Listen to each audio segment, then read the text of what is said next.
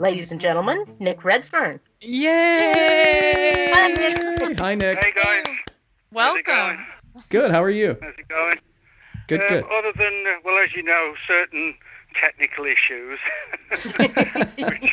I don't know what what's going on, but um, the um, my laptop, uh, the the camera stopped working and the audio is not working, and then uh, I've had to put a fan underneath. It was starting to get warm, and um, which none of that's a good, good sign, you know. So. Um, Right.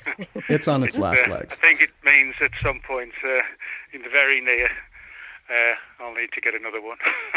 But I mean, I I view Well, this as the um, opportunity for new tech, so I'm all about that. I guess. Uh, I love new I'll, tech. I'll try and look at it from the, from the positive perspective. Yes, I guess. new tech, new tech, new tech. Oh. Ca- I can send but you can records. you um, get me now? Oh, Hmm. what's that? You're able to get me on the. Sh- I mean, you're able to get me on the show. We're not just talking to each other, right? No, you're No, live. all the on the all the fans are just like live. squealing, Nick, Nick, Nick, right now in the chat. A- And Nick, my name's June. I uh, I haven't uh, June. virtually met you before, so I just thought I'd introduce myself. So Oh, okay. Well, good I to think see the last time I was traveling around when we when we could still travel. yeah, yeah. hmm hmm It's like welcome back. Well, thanks. Yeah. Yeah. Go for it, Jake. I mean, you are you are the aficionado. I am, and this is one of my favorite subjects. So if you hadn't heard, we're a little early. I don't care. Uh, Nick has a new That's book com- coming out on August 4th. It's from Visible Ink Press, and it's all about one of my favorite monster subjects monsters of the deep, about sea serpents, sea creatures, ocean monsters, killer fish, all that fun stuff. And so with Nick, my question for you is how did the concept come up? How did the idea uh, for this to be your next book? Well, um, the subject of like uh, lake monsters and sea serpents and things like that has um, fascinated me for a long time. Um, so I've always had an interest in it. So you know, it's kind of inevitable that I'd end up doing a few books on that subject. And um, my interest in in things like lake monsters go back to when I was a kid and. Um, when I was about five, my mum and dad took me on um, a week's vacation to Scotland, and of course, if you're going to go to Scotland, you've got to go to Loch Ness, and uh, and that's what we did. And um, and I still have a few um, fragments of memories of my dad and me standing by the shore, and him telling me the story of these strange monsters living deep in the loch. And you know, Loch Ness is a sort of a atmospheric, creepy place. It's about 22 miles uh, long and about 800 feet deep, and um, you know the the landscape is very sort of dark and forested, wooded, and uh, so it's very and it's got it's surrounded by all these old crumbling castles. So it is it's kind of a very atmospheric place anyway, regardless of the Loch Ness monsters. And uh, when my So dad told me that story, it really kind of um, fired up my imagination as I got um, a little bit older, 10, 11. I started reading books like Brad Steiger and um, people like that, and um, and reading things about you know Ogopogo and Champ and all these other weird lake monsters. And so uh, I've done a couple of books on this subject. One specifically just on the Loch Ness monster, but um, Monsters of the Deep, which, as you said, will be out in a couple of months. Um, is basically uh, like a study um, of like monster sea serpents, giant squid, giant octopuses, and anything that's weird in the in the water. Hopefully, I've got it in the book. So. I was gonna say I was reading and it said over 100 profiles, and I'm like, this is like Dungeons and Dragons Monster Manual for Sea Creatures. So I'm like frothing, you know, at the mouth, waiting to get some of this stuff. I so so I guess we could step back here. So let's let's do some additional plugging. Okay, so you had a book on Nessie. Which came Yeah. out. It got updated in 2018, but I think it came out a bit before that. And you really went into depth about the history, the dark history, the strange phenomena that happens around the loch. So, besides the Loch Ness monster, which we know, what are some of the other creatures, phantoms? You even have an alien connection in there. Well, yeah, I mean, the, the Nessie book is a bit different to most other Nessie books. Um, you know, if you if you look at most of the books, they sort of go with the theories that they're plesiosaurs. Um, that the plesiosaur uh, was a marine reptile that lived alongside the, the same time as the dinosaurs, or that they weren't actually uh, dinosaurs; they were uh, marine reptiles, which are actually quite different. I won't bore you with all the science behind Oh no, it. but, go for the um, science. Yeah, and um, and so a lot of people, you know, have written books said, oh, we think they're plesiosaurs or they could be giant eels. But what I found doing a lot of research over the years that there's a lot of weird paranormal stuff surrounding Loch Ness. For example, the famous uh, cultist Aleister Crowley had a house on It's the shores there. of Loch Ness called Boleskine House, um, where he performed all sorts of rituals and rites to try and summon up supernatural creatures. And this was only not too long before people started to see these creatures uh, more than they ever had. And um, there've been sightings of UFOs at the uh, at the loch and Men in Black and all sorts of weird stuff. So I decided with my Nessie book, uh, which goes by the stunningly original name of Nessie, um, I thought I would go with the the more of like the um, the paranormal side and look at the supernatural aspects, and and also look at the supernatural theories for what these creatures could be do, ra- uh, rather than being um, you know something that survived from the Jurassic era. And um, you know when you're sort of bringing um, issues like paranormal phenomena into the issue of Nessie, of course, you know, some people are going to think, wow, that's cool, and other people are going to think, you know, Nick's gone completely mad or whatever. and uh, But, but, but uh, as I said, there are a lot of genuinely really weird stuff where people have tried to photograph these things, and very often, for some reason, the cameras jam and they get sort of mechanical and electronic problems. Um, so there is a lot to this, I think, you know, the idea that they could be more than just unknown animals. So that one came out in 2016. Um, but the, the rights came back to me two years later. So um, I put it out with another company, Lisa Hagen uh, Books, and um, and also updated that book and put a bunch more uh, photographs in it as well and, and artwork. And um, and you know it was received quite well for people who you know in the field of crypt- cryptozoology and. Um, and then I thought, well, instead of just doing another book on just another monster, why not sort of look at all the different types of um, ocean and water-based and you know river monsters, and and and try and do like um, you know a definitive study of just about anything that's weird and uh, you know and, and lived in the waters.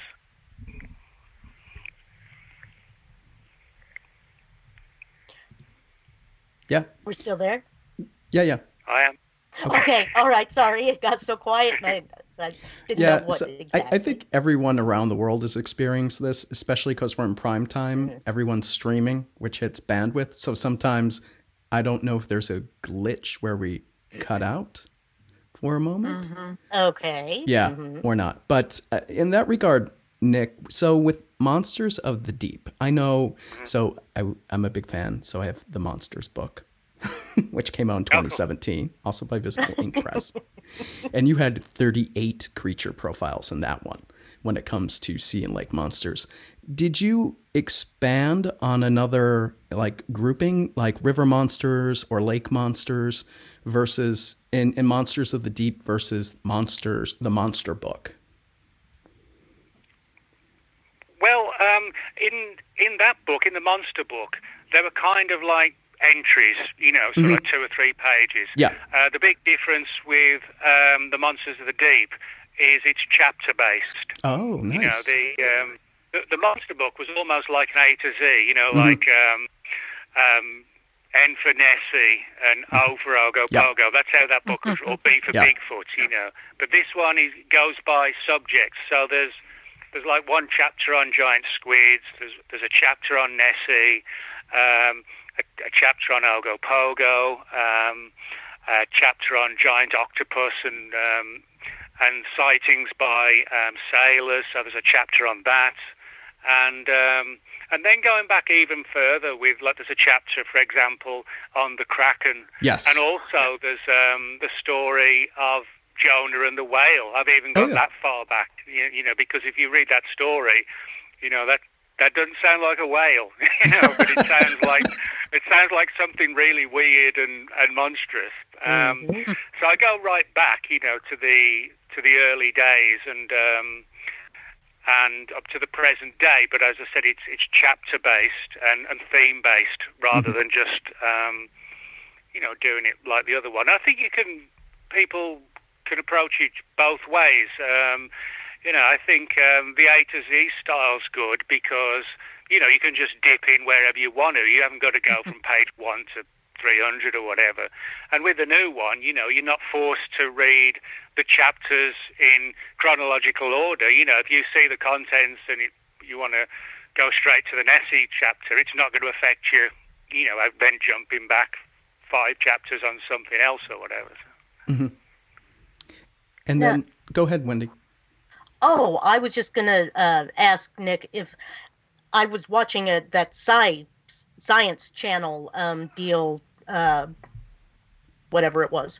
But the uh, back in 2005, they found that uh, the shark that had they had tagged and they named her Alpha, and something had eaten her and her tag, and they went through and systematically.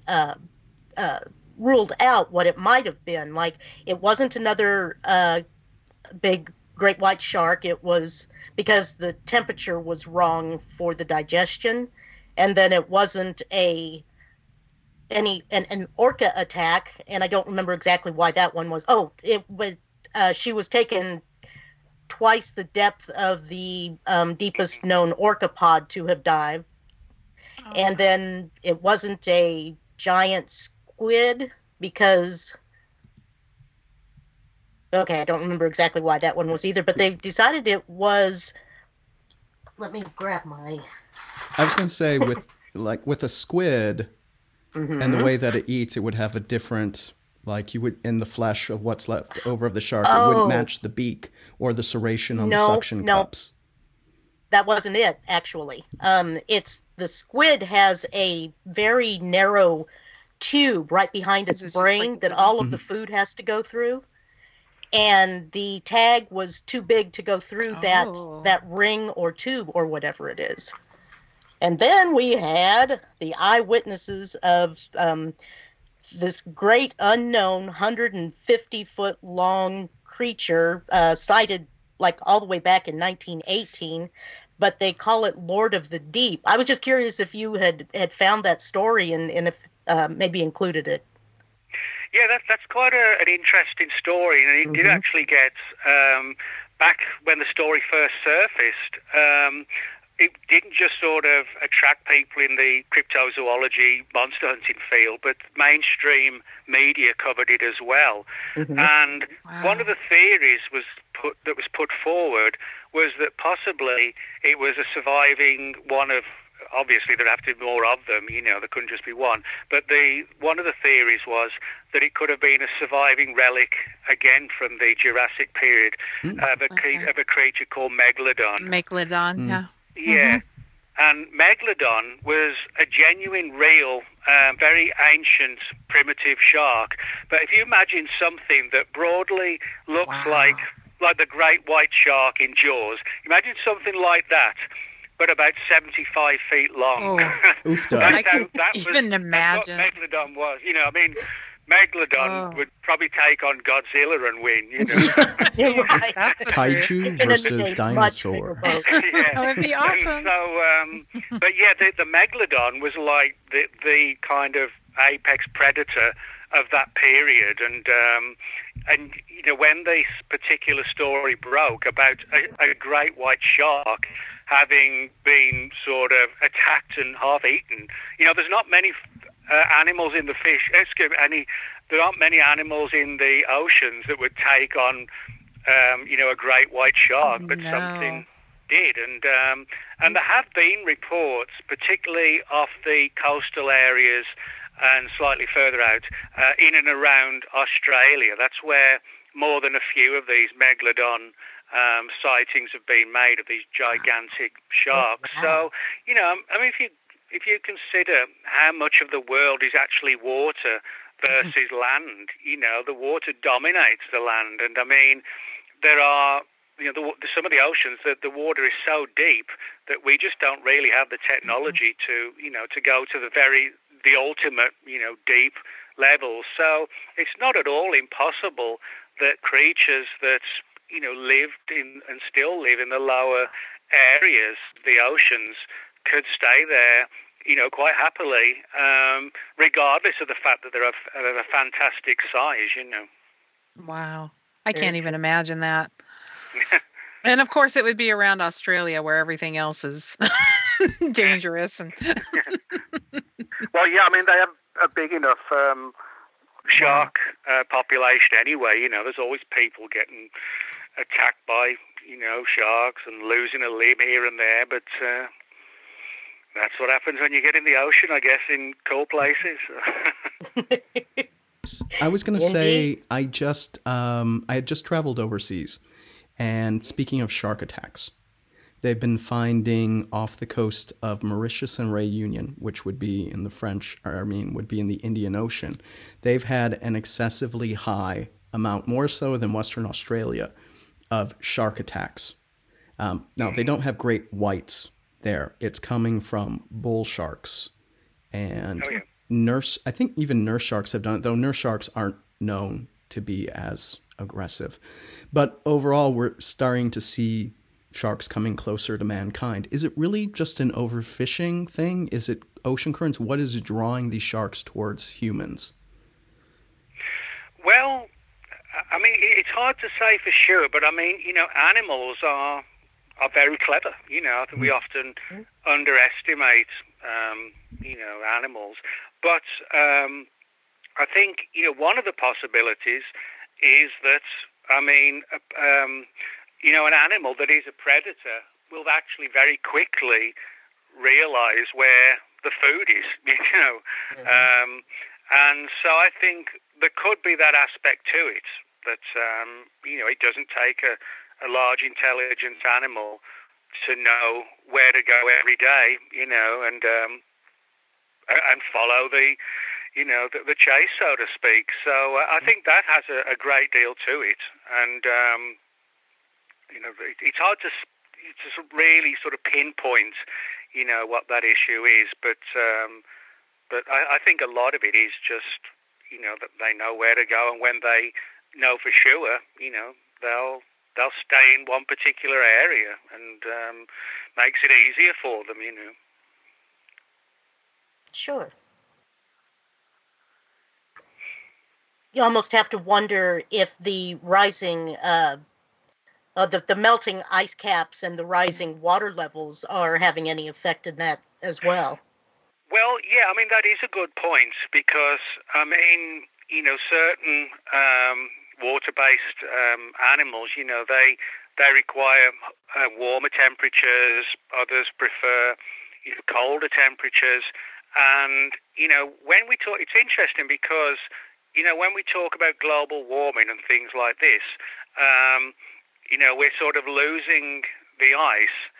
But what also happens, you know, you've got animals that live in hot climates, and when you've got massive icebergs and you know the temperature lowering, well, that has a direct effect on them. You know that the temperature's going up, but they, you know, they're not sort of um, used to the massive amounts of ice, you know, sort of Mhm. melting in their area, and suddenly they've got like a plummet in tho- those particular parts of the of the planet. You know, um, they're expecting it to stay warm and hot.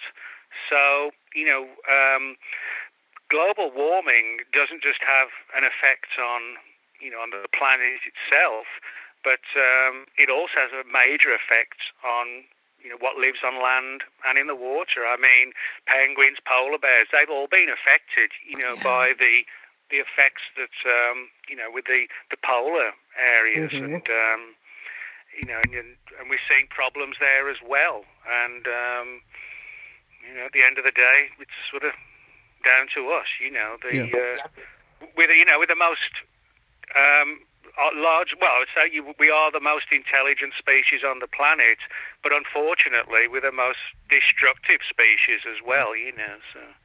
Yeah. I, I, now when it comes to talking about the shift in the Antarctic, I thought this was really interesting. I saw this on a news report the other day. A pod of penguins who are southern hemisphere have now taken nest in Iceland. That's wild. Well, okay. Yeah, I mean, I, I, didn't see that story actually, but I mean, again, it demonstrates, you know, the the ability of nature to to adapt, mm-hmm. you know, and um, in the same way we have to. Yeah. Um, yeah. I mean, as we are right now, you know, all sitting at home looking out the window. yeah, um, that's true. It's either adapt or go crazy, you know. Yeah. Um, and so, yeah, I mean, as I said, I didn't see the penguin story, unfortunately, but um, I'll drop in the chat. But, okay, cool. But um, but animals are actually really good, you know, at, at adapting to you know new climates, new locations, and um, and nature does that. You know, yeah. nature's very good. I mean, um, if, for example, if you look at, um, excuse me, um, you know, places where there was once people, and um, and then there aren't any people there now, you know, um, nature quickly takes over. You know, you see the plants and weeds coming through the concrete, you know, and you mm-hmm. can easily see how you look like, for example, Chernobyl. Yeah, you know, when there was the disaster in, in Russia and Chernobyl. If you look at footage and photographs of Chernobyl now, you know, it kind of looks like something out The Walking Dead, you know, with vines and trees bursting through all the old buildings, and um, and it doesn't take long for um, nature to, to reclaim things. And if you know, um, if I mean, hopefully, you know, what we're dealing with now. Um, let's all hope you know it doesn't last much longer, but who knows? Um, but what I would say, you know, in a really worse scenario, you know, if there was something that wiped out the human race, you know, the the other animals that are left, which would be a huge amount, they would quickly adapt. You know, yeah. the and um, from 20, 30, 50, 100 years, the planet would be a radically different place. You know, mm-hmm. it would mm-hmm. be it would be ruled by animals. You know, and um, there's Planet of the Apes. there it starts. Yeah. Yeah. well, I mean, that's what's fascinating anyway with everybody staying indoors, especially in Italy Italy and the canals. Mm. Um, and you see dolphins in the canals again, and the water is clear. It's it is pretty amazing, I have to say. But yeah, but well, yeah, I was thinking Planet um, of the um, Apes. Yeah, I saw um, an article the other day about Yosemite Park and how quickly things are starting to change there. Mm-hmm. And for example, now it, Yosemite Park has the largest number of bears um, mm-hmm. that it's that it's ever had, and uh, and this is just in like a few months of people not um, you know being around there anymore because right. they're all at home, and the the bear population you know bears that sort of live maybe outside of the park, but but in areas where they, that's um, suitable for them, they're all now moving into the park itself. You know, it's far more denser, and for a bunch of other animals as well, they're all moving in, and um, because there's no one to um, you know park rangers or nothing like that, and you know, so um, again, you know, you could apply that to um, you know, sort of water-based monsters and creatures as well. Um, survival for them, you know, is like the the prime thing. I mean, you know, we kind of have it easy, really. We just go to Walmart or whatever to get your food. For animals, you know, every day is a struggle and a fight mm-hmm. to to stay alive, you know, and um, and so they have a like a, um, a better approach than we do. You know, we kind of blunder around in disasters and whatever, and but they, you know, they are very, very quick and adept at um, doing what they've got to do. You know. Mm-hmm. Yeah, you should see the rats in downtown Seattle in the old part of uh, Seattle, Washington. The rats have just taken over again oh, in broad daylight. They're having little rat parties. It's it's crazy. There's because there's no people, you know, mm-hmm. that are out in the streets hardly. So yeah, it's it's amazing. June made a video of it. it was, yeah, I had to uh, make a video know, um, of it. rats actually make good for uh, good pets. You know, they're they're very intelligent rats. So people think they're like these dangerous greasy. No, they're things, very they're sweet when they're clean. Yeah, they and, when they're clean and they're not living in a, a sewer. You, you know, rabbit, you know, it's actually whatever. one of the most. You know what is one of the most um, cleanly um, animals of all? Cockroaches. Oh. Yeah, cockroaches are incredibly um, like almost like obsessed with um, with cleanliness. cleanliness. You wouldn't okay. think so because they eat out of like garbage cans or whatever, you know.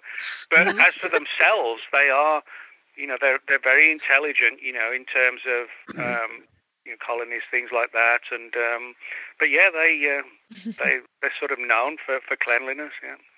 My. And we're all cringing.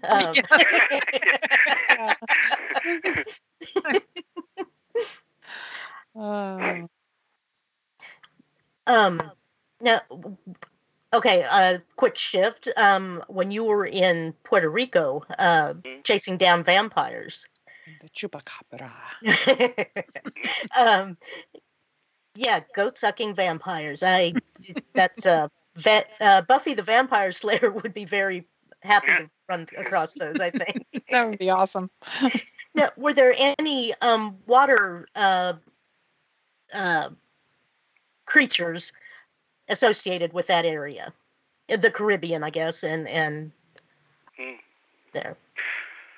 Well, yeah, I mean the the whole area is interesting. I've been on uh, many expeditions to Puerto Rico looking for the uh, the chupacabra. The first time I went was um, 2004, and the last the latest time was just a, a couple of years ago. And um, Puerto Rico is a really cool place. Um, you've got the old city of San Juan, which goes back centuries. You know, when the pirates right. were sort of roaming around there and um, and you got the, the, the modern day San Juan as well, and you've got this gigantic rainforest called the El Yunque rainforest, and that it's within and around and around the rainforest that um, people from 1995 onward started seeing the uh being about the size and build of a, of a full-grown chimpanzee. So it's about sort of four and a half, five feet tall, very muscular and fast running, and um, but its skin was sort of like a greenish with mottles of brown, mm-hmm. and it had reportedly had like a row of spikes down its um, head and neck, kind of like a like a punk rock mohawk kind of thing. And, okay, um, super cool. and um, it was described. It, it became known as the the goat sucker because the the Latin American term for goat sucker was chupacabra. So that's that's where the name oh. came from. And it got the name because a lot of ranchers who said their animals had been attacked um, by whatever this creature was, they said that significant amounts of blood had been removed from the bodies of, like for example, goats, chickens, etc. And um, and that's where the sort of blood sucking vampire part of the legend began. And um, I've spoken to a lot of people on different you know different ranges like ranchers, um, veterinarians, police officers, um, local people in the villages and the towns, and you know I've been able to put together what for me is uh, a you know a, a, we're looking I think at a, genuine animal of unknown origins. Mm-hmm. Um, and the theories that have been put forward um, kind of vary. Some people think they're some sort of unknown kind of a reptilian type animal, um, kind of something along the lines of like a, of a sort of shrunken down version of like a velociraptor, something like that. Um, other people think, which this is an interesting theory. Some people think they could be giant bats. Um, now we have giant bats anyway, but you know we're talking about something within a wingspan because a, lot of the reports talk about them having wings in Puerto Rico, and um, some of the people have talked about seeing these bat-like creatures, but with a body about five feet high and wingspans mm-hmm. of like 15 feet, which, you know, you wouldn't want to mess with something like that. No. um, so, you know, there are a lot of different theories. And then you've got the sort of the occult, supernatural angle where a lot of the people on the island think it's more like a devilish type creature rather than an unknown flesh and blood animal.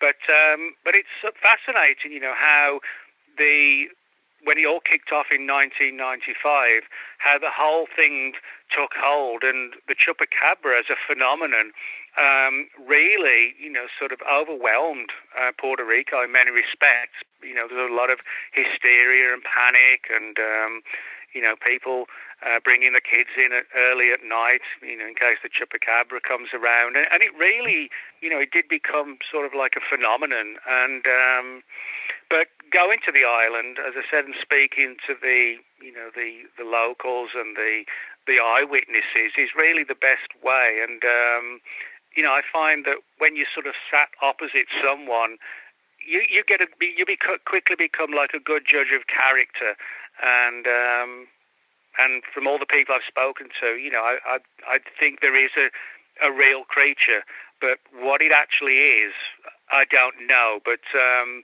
we're still looking. But you know, we had this sort of second type of uh, chupacabra that surfaced round about um, around about 2003, 2004, uh, particularly in Texas, and it became known as the Texas chupacabra, which is basically like a hairless dog-like animal.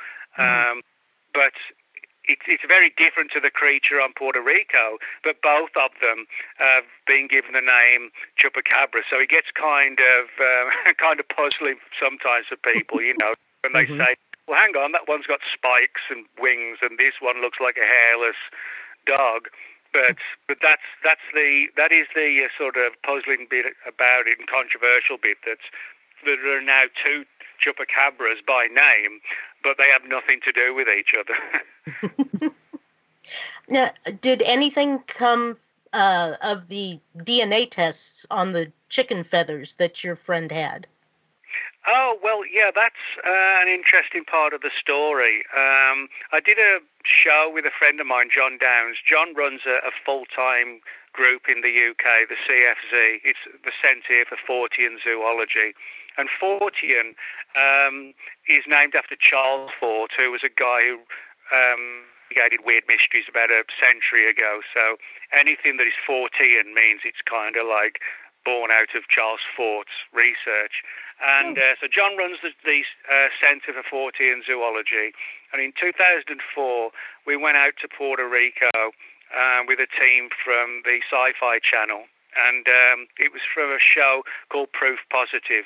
And. I'm not sure if you can still find the episodes online, but it was that they were online, like on YouTube for a while. Um, they've probably been taken down for that reason. but um, um, and we went out there for about eight, nine days, something like that. That was my first time there, and John's second time. And um, Proof Positive was kind of like a cross between, I guess, something like the X Files meets CSI, because they wanted like forensic evidence that could be analysed.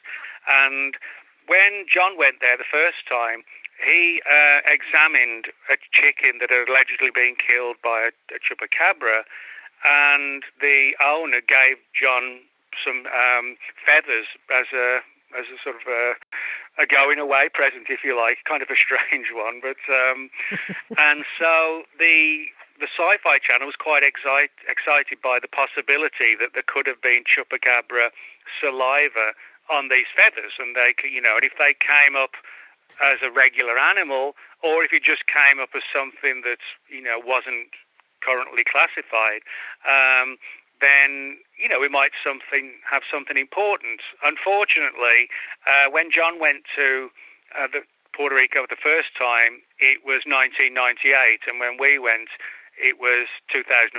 So it was six years, and unfortunately, the, all the the DNA that was on there, even the the chicken uh, DNA itself, had sort of degraded.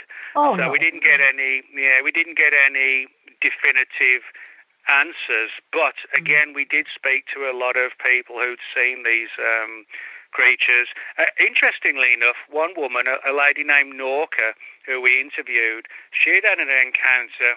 Um, but this was back in 1975, 20 years before the chupacabra was actually acknowledged as as being around. But if you look back into the old newspapers from Puerto Rico from the 70s, um, you can find stories of what sound actually very much like the chupacabra, but which didn't st- actually surface till 1995. So what I think is that it's actually an old phenomenon, but these animals skillfully were able to hide out until 1995, until they were they were seen. Um, so you know, I think that's an important thing to note. It, you know, people say, "Well, how come it just popped up out of nowhere?" And I, I always say, well, if you actually go back and you speak to the people and look in the old newspapers, you'll see that there was reports of animals being attacked and killed and drained of blood, going back. Um, for, for years and decades. For example, if you look for Moca vampire, M-O-C-A, on uh, on on Google and just do a search on it, you'll see that the Moca vampire was something very much like the chupacabra back in the 70s, but just with a different name. So, um, you know, I think they could actually have been on Puerto Rico, hiding out in stealth for a very, very long time, but nobody really realized until 1995. Interesting. I, yeah, almost have to wonder if they've survived all of the uh, hurricanes and earthquakes down there now. Well, I mean, it's not impossible. I'll tell you Mhm. for why. Because one of the intriguing theories as to why we haven't caught any yet is because they live in the caverns and caves on Puerto Rico. Now, I didn't realize until the first time I went to Puerto Rico how extensive some of the cave systems are on Puerto Rico. I mean, they're huge. And even the the government itself and the wildlife people on Puerto Rico admit that some of those cave systems are actually so deep and difficult to get into that they actually no one has ever gone down some of them. So one of the Wow. theories is that they hide out in the caves during the day um, in the higher levels of the El Yunque rainforest, and then at night they come down to hunt to the lower levels where the farms are, and then and then at night, and then you know when they're finished, they go back into the caves. And um, and we went in some of these caves as well, and I mean, they some of the quite big openings, but then the further you go in, there's sort of these offshoots as well.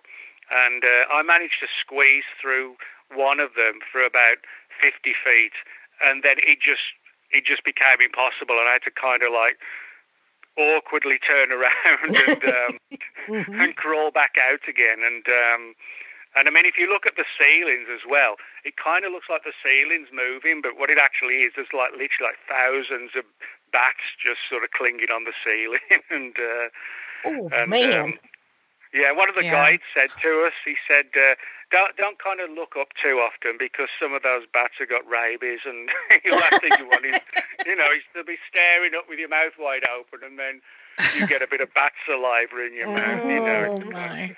Well, it would be uh, like the wor you know, kind of like you'd end up like Ozzy Osbourne, you know, when he bit the yeah. head off a bat, you know, be kind of the the equivalent of that. And uh, I didn't really want to go through that. So. No. I understand. I wouldn't either. Yeah. Kind of makes being uh, the phrase being batshit crazy takes it to a whole new Exactly. level. Whole new level.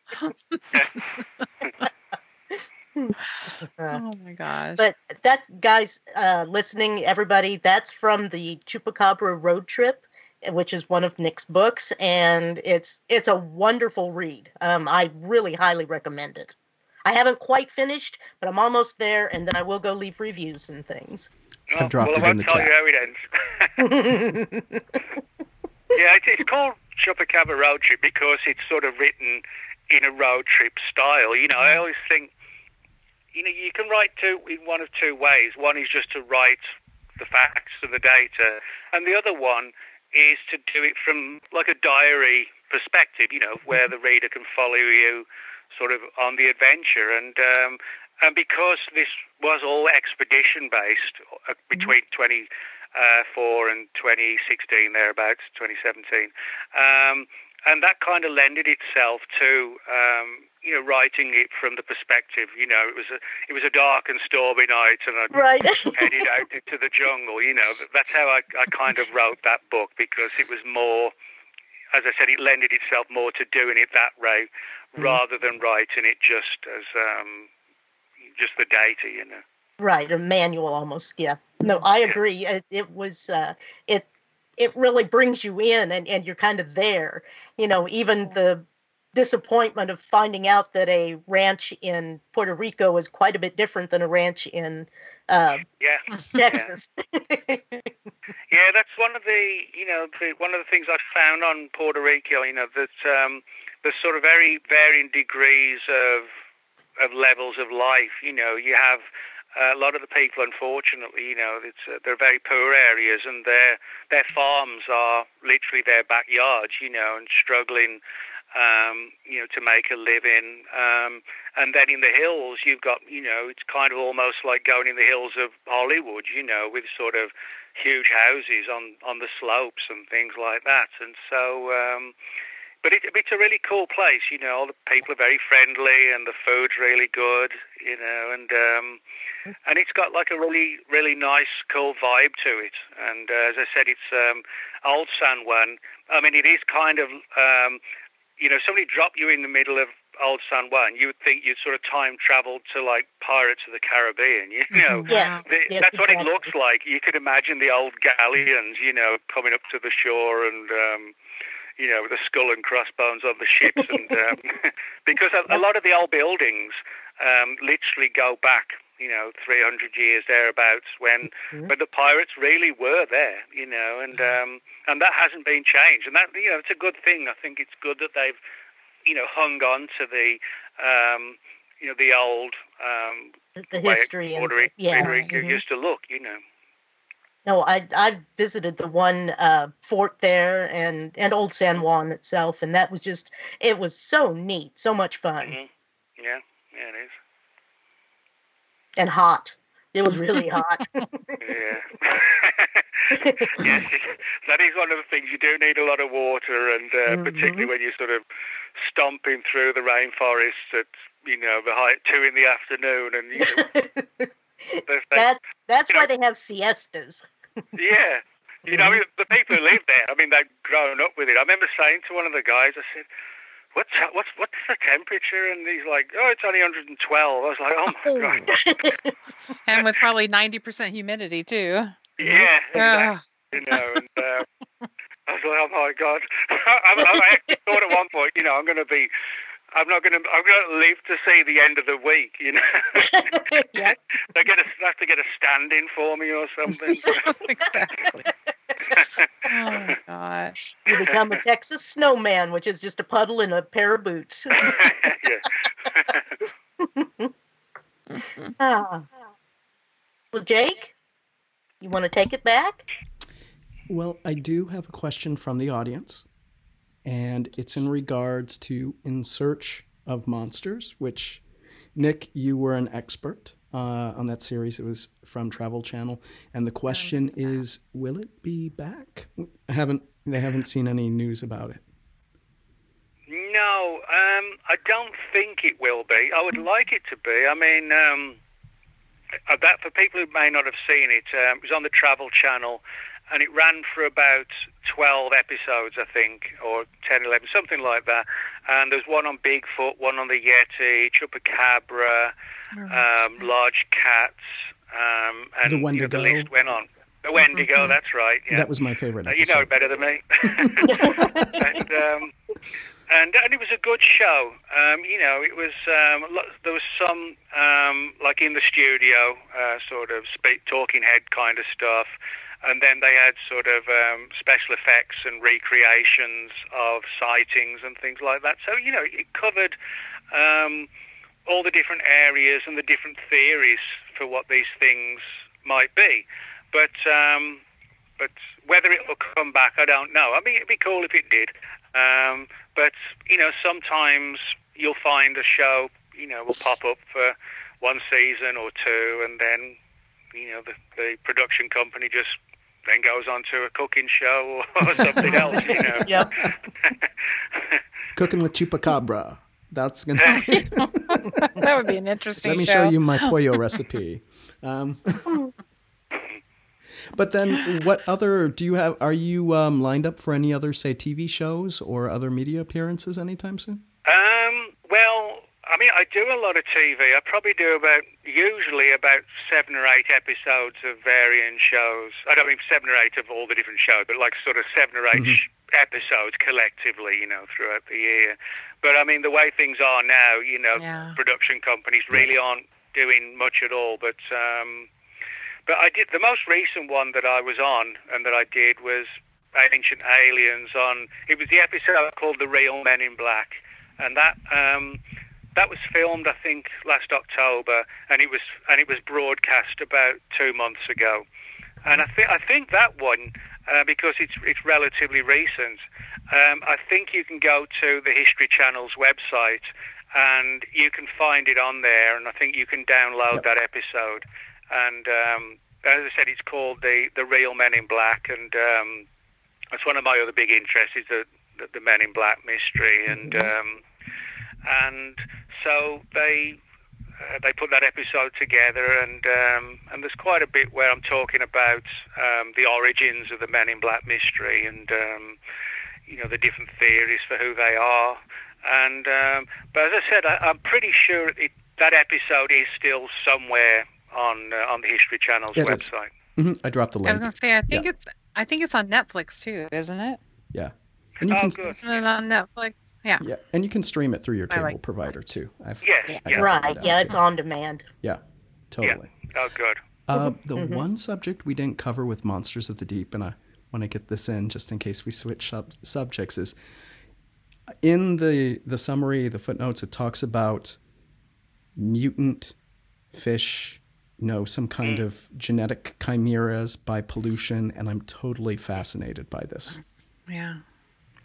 Well, yeah, I mean, environment pollu- envi- excuse me, environmental uh, pollution, you know, is is an issue that um, affects all of us, really, you know, or it can Yeah. do at least. And a lot of it's called, uh, excuse me, caused by what are called mutagens. Now, pollu- a lot of pollutants um, uh, basically give off what are called mutagens, and basically um, mutagen, for example, uh, one of the most destructive is um, sulfur dioxide, and this is used um, in, in variety of industries, particularly coal burning. And if you get uh, this particular mutagen in, in your body, in a worse scenario is if it's like a pregnant woman, because it can literally get into the the DNA of a of a, a developing baby or a de- developing animal, and can cause all sorts of terrible genetic alterations, sort of on a on a smaller level. But um, to give you an idea, back in the 1990s, um, wildlife um, uh, experts in Minnesota found that a lot of frogs were being born with like one front leg, or in some cases three front that. legs, and extra eyes, and really strange mutations. And it turned out that this was due to mutagens. You know, they were being literally altered. And um, this has also been suggested, uh, for example, like at least some strange creatures. Um, for example, it's been suggested that mutagens may have caused um, sort of large eels, which can grow up to about 12 to 14 feet long, but to actually cause like a, a form of what's called gigantism. um, where gigantism in people, you know, the upper level is round about eight feet, you know, and people of that tall really cannot get around too well. And and this is one of the theories for some lake monsters that they could have been affected by mutagens, which caused them to develop a form of gigantism, um, which essentially would, you know, make them look like a monster. I mean, you know, it's giant eels can be extremely dangerous. And I said they can grow to about 12 to 14 feet. But if you imagine sort of a, a mutagen altered giant eel of, say, 40 feet long with a body the size of a, uh, like a, an oil drum, that kind of thing, you probably yeah. wouldn't quibble that that's a monster, you know, if you saw that coming towards you. That's so I think it's possible that some um, strange creatures, at least, could be the results of mutagens and and which have developed in a very abnormal way. And um, and again, it demonstrates, you know, how we are now starting to play a role, if you like, in the the future development of at least some animals, you know, and um, and how they're be, being affected mm-hmm. as well, or in mm-hmm. some cases how they're actually successfully adapting to it as well. So um, you know, there's a lot of interesting aspects when it comes to um, you know pollution and the mm-hmm. science surrounding it and how it could actually you know in a in a very strange way we're inadvertently creating our own monsters so to speak. Hmm. You think about that. I've uh, I've worked on one of the local coal burning power plants uh, here in Kansas City, and in the surrounding areas uh, along the river, um, there's tons and tons of deer. And you know, somebody talked about going down there hunting, and I was like, you know, I wouldn't go. I wouldn't hunt down there at all because, you know, what have these deer been ingesting all this time? Uh, not worth it, guys. It's very no, smart. You're, you're right. I mean, that's one of the important things that a lot of people very often forget, you know, is that um, if you've got areas where, you know, you've got um, chemicals and things like this, and, you know, they're mm-hmm. ingested by the animals, and it's a particular animal that we eat as well, you know, it's kind of like similar to, you know, all the antibiotics and steroids and everything else that's put in mm-hmm. meat yeah. today. You know, I mean, um, a lot of people just don't think about that. You right. know, but it's but it but it is a, it is a fact. You know, mm-hmm. it's you know the animals are filled with this and filled with that, and um, you know you, you don't really know what the long term scenario is. You know, after over multiple right. generations, really. Indeed, so. hmm That's pretty scary. Yeah. Um, you know, I'd like to uh, even talk a little bit about the Kraken. Um, Thank you for asking. well, you know, it's one thing you see the different different krakens on different uh, movies and different shows, Yeah. and they they present them as so many different creatures. And um, can you talk a little bit about what uh, you know you think the kraken is, and and uh, Yeah. Well, I hate to sort of, you know, destroy some sort of cherished beliefs from and, from uh, Clash No, from Clash of the no. yeah, sorry, I have to be the bad guy now. But That's- um, That's okay. We can talk about giant squids after this. yeah. Um, uh, what I think with the Kraken is that what I think about a lot of so-called mythological monsters, and that is, I don't think they were mythological. What I do think is a lot of these strange creatures um, that go back, you know, tales of them go back centuries, maybe, you know, eight, 900 years, maybe even longer than that. And over time, I think mythology and folklore has very much kind of changed them from what they really were to how, you know, they become recognized today. Now, you know, if you look at the, the Kraken in movies, you know, it's it's like this gigantic, monstrous thing, which, you know, I actually think the, the Kraken is. But I mean, you know, Hollywood does a good, excuse me, does a good job of, you know, turning the, the Kraken into this gigantic thing that, um, you know, bringing up Godzilla again, you know, that would, would, would, would, take on Godzilla, you know, with eight and, arms, and it, yeah, yeah, and um, and it, you know, it was described as like the ultimate sort of gigantic sea monster. But if you look at some of the uh, the locations, for example, um, Scandinavia is where you know Sweden, Norway, Denmark, Finland. Um, you've got a lot of uh, reports of the Kraken hundreds of years ago in those areas. Now, what's interesting is that there have also been sightings, but in latter days, of giant squid. And I mean, giant squid can grow to like 50, 60 feet, you know, from tentacle to head, so to speak. So I think what's happened is that back centuries ago, when people saw what they thought or what they called the kraken, what I think they were actually seeing were gigantic squid. And I mean, if you look at some of the bodies of giant squid that occasionally get um, washed up, I mean, they are monsters. They're huge. They're gigantic yeah. animals. And um, so I think what's happened over the years, and, and what often happens just in life, you know, stories get exaggerated. Mm-hmm. Um, you know, like the fisherman who says he caught a six foot, um, you know, fish, and then 10 years later, oh no, it was 12 feet long. Yeah. You know? right. and uh, there's always kind of, you know, a tendency to exaggerate it bigger rather than smaller. Mm-hmm. And so I think that's what happened. I think the sailors who were out, you know, fishing, because, you know, they are sort of, those areas are filled with fish. So I think the, the fishermen who were out there probably did see um, gi- uh, giant squid, and there probably were far more than there are today. And, you know, with a little bit of exaggeration and friend of a friend and somebody tells mm-hmm. somebody else and somebody tells somebody else, mm-hmm. I think that's how the the legend of the Kraken began. But the important thing is, in, and this is a perfect example, but there are many other examples as well. The important thing is that they are real animals, or they were real animals that got blended into folklore. That's that's basically what I think's happened.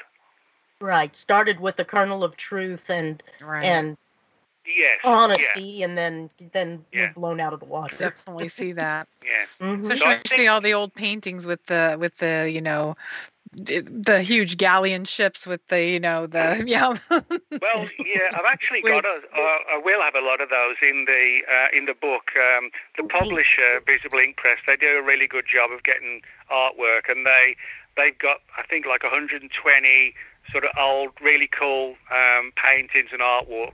Uh, artwork going back sort of the Awesome. 1500s, you know, with ships being pulled Mm. down by these huge tentacles and, um, you know, sort of a, a sailor swallowed by the, a squid or whatever. And, um, you know, so they've got some cool, um, you know, some cool paintings and things like that to sort of, um, t- which will kind of like um, be representative of that era, you know. So um, as it, as the story of the chapters go from, you know, uh, a thousand years ago to the present day, the the artwork kind of reflects the eras as well, and the paintings and photographs. Neat. And probably the uneducated sailors and and their interpretations, undoubtedly. Well, yeah, I mean, I think you know anyone who sees anything that's kind of weird, you know, um, yeah. you, it's sort of difficult to sort of, you know, when you're looking at it, amazed, you know, to try and take in every bit about what you saw and what it was and how big was it and what were the color and you know, it's kind of like when people see a really bad car accident. You know, you might you sometimes people just stand there and in shock, In you know, shock. and um, you ask them a week later, it's all hazy because your mind sometimes, you know, blocks things out. If Mhm. it's you know if it's like um, really kind of you know um, terrifying Self or protection. Hmm Yeah, but also, you know, things that you're not used to, and they suddenly come out of nowhere and then they're gone. You're so you're focusing so much on the amazement that you don't always get the data. So I think that you know, that, but that's not you know, it's not lying or anything or exaggerating No. as such. It's just it's just how the human brain can sometimes get sort of skewed, if you like, uh, when unforeseen, strange things happen. So. Sure. And, then it say, starts to rationalize, try to rationalize it so it can be understood. Right. Mm-hmm. Yeah. So I just dropped a link talking about the migration of critters and giant cephalopods. Um, this past summer, researchers found the giant squid off the coast of Louisiana in the Gulf of mm. Mexico. Wow. I dropped the video uh, in the, and it's not a prank like the penguin thing. Yeah. it it really happened. You've got the footage. Yeah, that, that's always an argument, you know, when when people are arguing with me about certain things that they don't believe are real, and and uh, even though there were so many witnesses, and and for you know how many years, I mean, did um, you know people say that there was no such thing as the giant squid, and now all of a sudden there's more and more sightings of really giant squids, and, and uh, it's like, up. see, mm-hmm. yeah, exactly. One of these mm-hmm. days it's going to happen. One of and these then, days, it's going to be the yep. uh, Bigfoot. Yep. And then mm-hmm. who's going to be right now? ben. well, funnily enough, I actually have a chapter in the book on Bigfoot. and you might think, Just wait, why what? on earth? Yeah, Does he you swim? might think, you might think, why on earth is there a chapter on Bigfoot in a book called Monsters of the Deep? And one of the reasons why is a lot of people don't know or don't realize that there are actually a lot of reports of people seeing Bigfoot creatures swimming in lakes and rivers and diving for fish and things like that. Oh, wow. And um, so I've included this chapter, kind of like a bit of the off the wall type chapter, but it demonstrates that you know everybody thinks Bigfoot is just this creature wandering around the woods, but there are actually, as I said, a lot of reports of people seeing them, often um, late at night, sort of um, splashing in the water, and you know, like a bear, you know, mm-hmm. when, when, the same way bears, you know, sort of follow the the flow of the water and you know and grab the fish. Um, and there's also a lot of reports showing people um, Bigfoot um, sort of racing through the waters, you know, almost like an Olympic swimmer. And so, um, so I've included that chapter of uh, to demonstrate, you know, that uh, the the lesser known aspect of Bigfoot that um, they actually spend a significant amount of time in the water. Hmm. Interesting. Neat. Yeah. Yeah. I'm really looking forward to reading it. Yeah, me too. Yeah. yeah. can we get the full contents of the book? I'm joking. I think I, I think I'd even have um, trouble doing that. It's um, it's actually like 150,000 words, and I think oh, it's 400, I think it's 400 pages. Um, We've got time. but uh, Visible Ink Press, they uh, well, you probably know, but um, all their books are kind of done in the same style. They're all 400 pages, mm-hmm. 150,000 words, and approximately 120 um, pictures or artwork, mm-hmm. and um, and that that's what they become sort of known for is putting out these kind of encyclopedic books uh, rather than just you know your average paperback or whatever. But um, but I mean they're good in the sense that I mean they give me sort of six months to do the book, okay. and um, which is you know a good amount of time for a for a book of that length. So. Oh, good. Yeah. Good. I, so, yeah, I, I was going to ask that where exactly, what, and we know the book comes out August 4th, 2020. Mm-hmm. Uh, paperback and Kindle formats or the, the EPUB format. And then, so where is it currently in process? I'm just thinking, will it drop early? I'm just saying. Um, well, I don't really have any sort of control over that. I mean, so occasionally my books have been put out um, earlier than planned, and it like a big breaking story that's relevant to the book.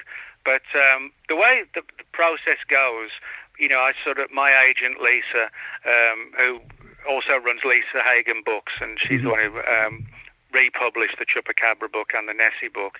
Um, Lisa basically does the the contract work and all the legal stuff with the publishers, and um, and that's why she gets her cut because I don't understand any of that kind of lawyer stuff, you know, whatever. So.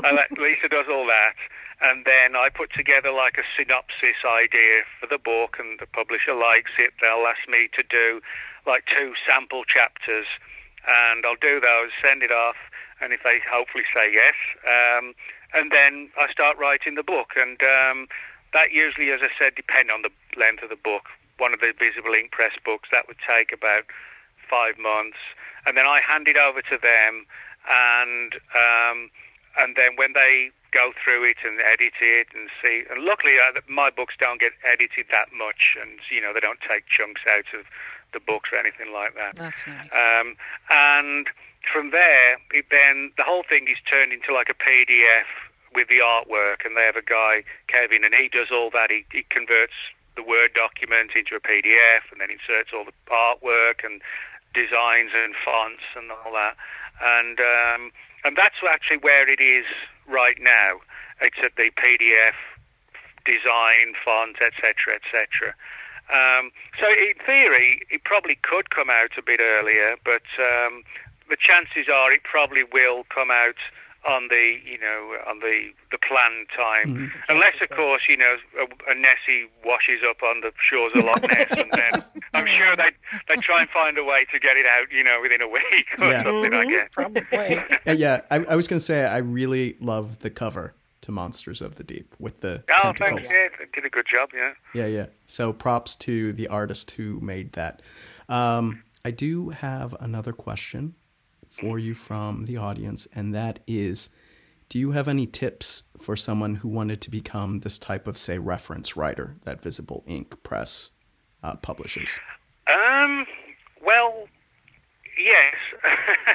um, I think you know, if you want to be a writer, um, there, there's several things to, to, sort of be aware of. I mean, you know, unless you're sort of J.K. Rowling or Stephen King, you're not you're not going to be a millionaire, you know. Right. Um, um, you know, writing. I, I love what I do. You know, when, when I finished school uh, at 17 in England, I wasn't really that good a student, um, to put it uh, tactfully, and um, I just wasn't. I didn't go to college. I didn't go to university. I was one of these just oh, I'm out of here, you know, mm-hmm. and um, and just out of um, I, guess luck, um, fate, whatever you want to call it. But the, the little town that I lived in at the time, when I was about 17, um, they were advertising. Um, they're putting together like a, a what's on kind of magazine uh, for teenagers, etc. And um, and it would have interviews with like local bands and um, you know who's coming into town and um, you know what's on that kind of thing. So like mm-hmm. a like a what's on magazine. I did that for about two years, and as I said, it was just pure luck that I got that job. But they taught me all the sort of tips of uh, you know journalistic approach, etc. How to f- structure articles and, and write and etc. And um, and I did that for a couple of years. It, you know, it, it sort of dropped off and. Um, I did for about three years. Um, I then did sort of part-time stuff, um, doing writing. I had a regular job um, as a forklift driver in a warehouse. I did that for about four years, and then I'd come home and do a few hours on the, you know, on the writing. And um, and I was about 26 when I d- decided that you know I'm not going to spend the next 40 years working for some old guy, and I've got to wear a suit and tie, which I hate, and and um, and so I said I'm going to do something on my own terms, and I decided I wanted to be a writer. So um, I put a few ideas together for publishers, and um, went from there really. And I got a book deal, a, three book deal in with a uh, Simon and Schuster uh, for three books on UFOs, which is my, one of my other big interests. Um, but you know, you in terms of um, writing, I mean, um, the, the, most important thing, of course, is the story, you know, and um, you need to sort of, the first part, you know, the introduction, you really need to sort of grab the attention of the reader, you know, because the worst thing you can do is open a book and the first two pages you know make you yawn. You know you yeah. really you really kind of grab the reader and make it informative but make it enjoyable and readable.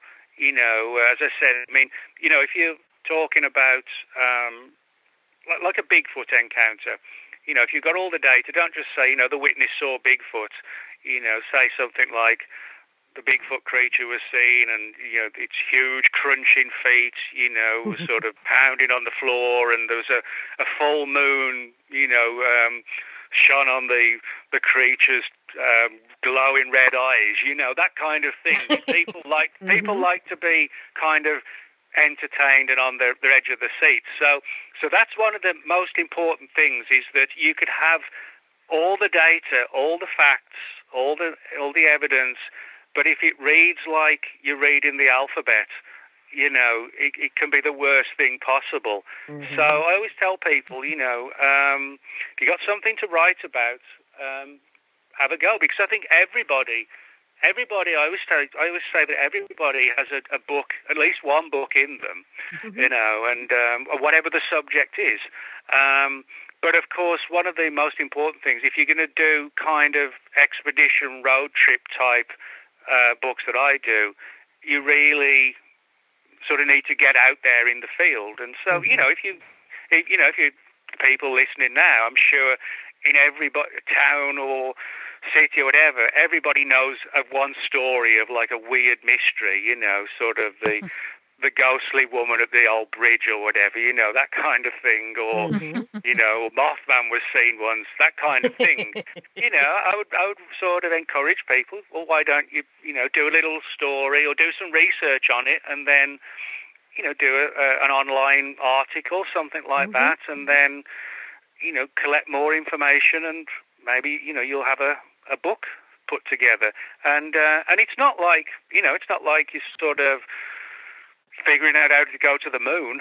I mean, it's just right. it's just you know writing your experiences, doing it in an entertaining and informative fashion. And perhaps most important of all, if you've got a scoop, you know, on something that no one else has, you know, publishers like books like the kind I do, but they mm-hmm. also, you know, it's it's a publisher's dream to have somebody come to them and say, "Hey, you know, I've got a body of a Bigfoot," that kind of thing, and they're like, "Okay, keep this quiet. This is going to be the biggest book in the century," you know. Mm-hmm. So, um, yeah. so scoops and um, something really new. Um, and as I said, you know, I didn't start as off as some grand writer. You know, I was a, a kid driving a forklift and then going home and doing about two hours of writing at night, trying to perfect a style. You know, um, mm-hmm. I was sounds like you were disciplined, though. It sounds like well, you're really disciplined then. Well, actually, I am. I tell what I like to do, and again, this may be of interest to people who who like to write. You know, you can you can sort of overload yourself where you get right, and that ends up with like writer's block, where you're so frazzled. So what I like to do, I I generally work sort of nine to five Monday to Friday in my office room. Um, I never work evenings and I never work weekends.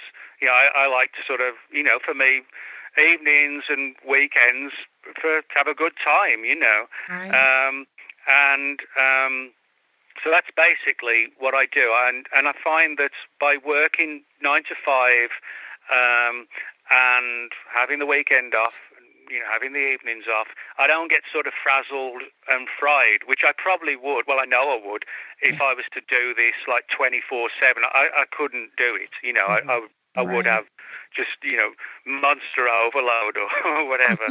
yes. um, but what I would say, I mean, everybody has, you know, different ways. I have some friends who, um, you know, like, like they enjoy sort of working through the night. Um, but you know, I, I get up, have breakfast, um, mess around on Facebook for half an hour or so, and then do the work, have lunch, stop at five, and and I actually at five o'clock I put my laptop into sleep mode, and I don't touch it again till uh, the next morning. And Friday afternoon about four o'clock when I stop, that laptop goes into sleep mode. I don't touch that laptop till nine o'clock Monday morning. Then, and um, wow. I'm not.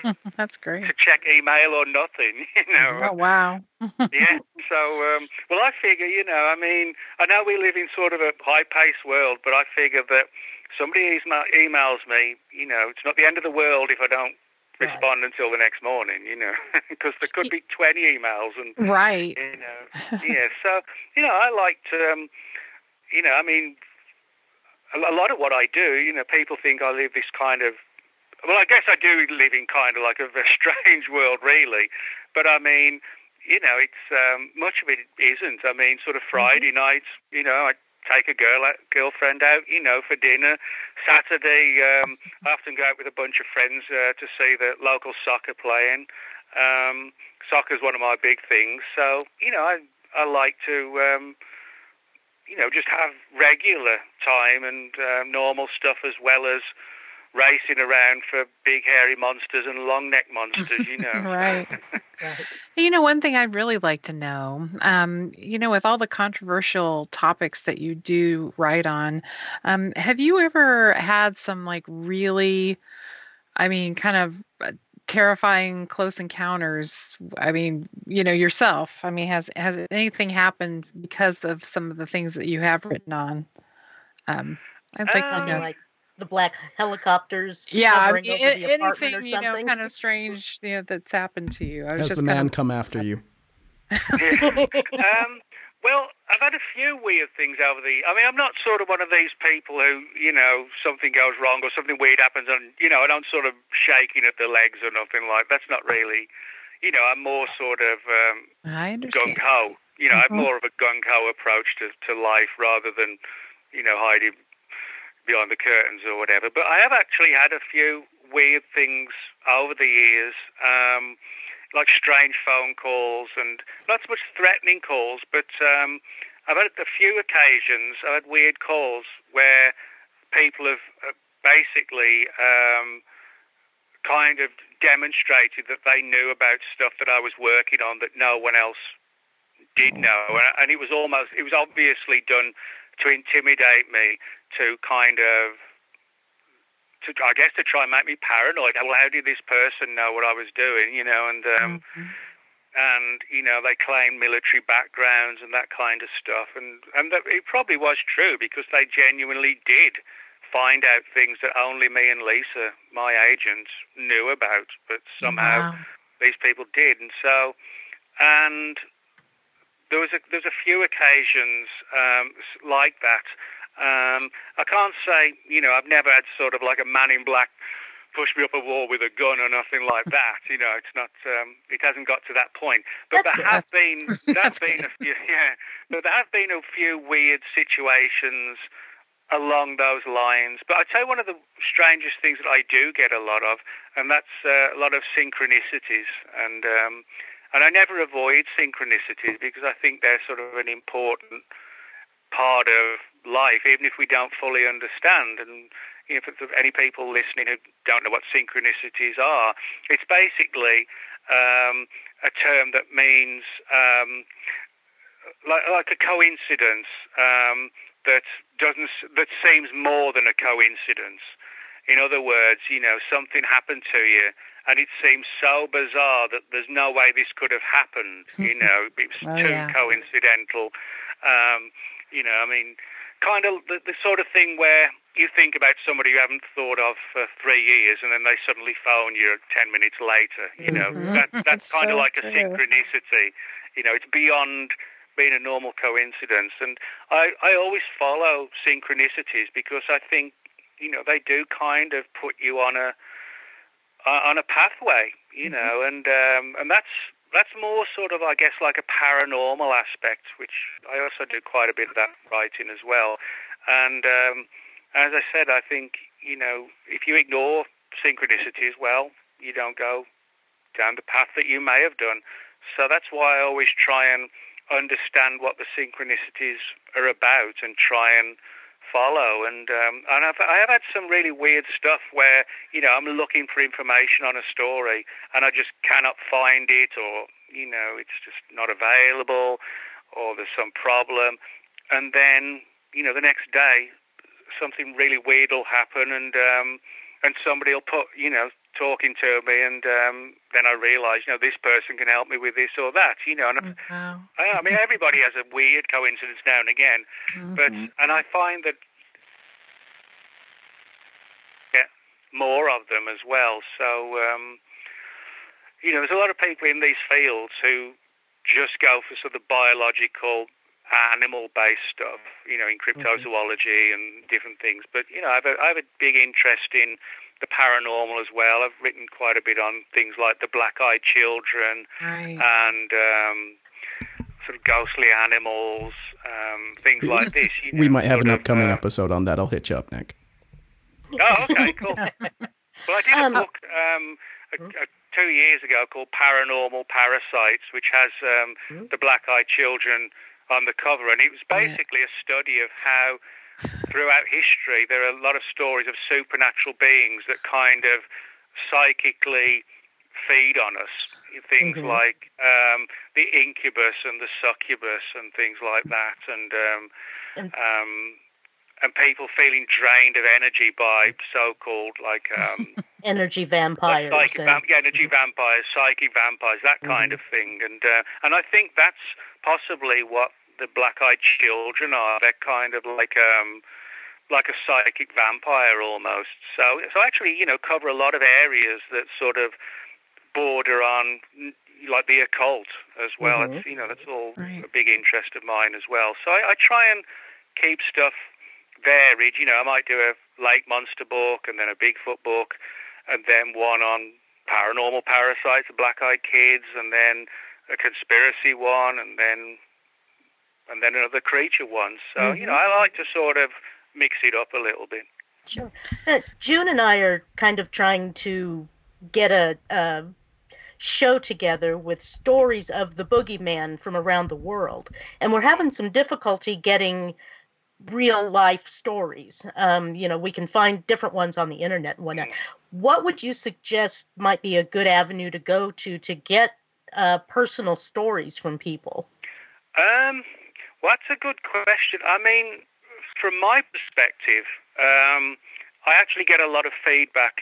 I mean, this is very different from the approach. You know, you you've got your radio show, but Mhm. with when I'm, I'm on shows like yours, um, I or I guess any show, you know, chances are that the next day, you know, there'll be two or three um, emails or Facebook messages. Hey, someone, you know, somebody says, hey, you know, I heard you on the show last night and wanted to let you know that I saw something like that or I experienced something that you talked about on the show. I'll probably find, you know, there'll be four or five, six messages, you know, perhaps on Facebook tomorrow morning. Mhm. And so I always respond to people. You know, I feel, you know, people, um, you know, are good enough to contact me and want to chat. You know, I feel it's important to, you know, to give something back as well. If they want want help or advice, or you know, they just want to chat. You know, I'm always happy to do that.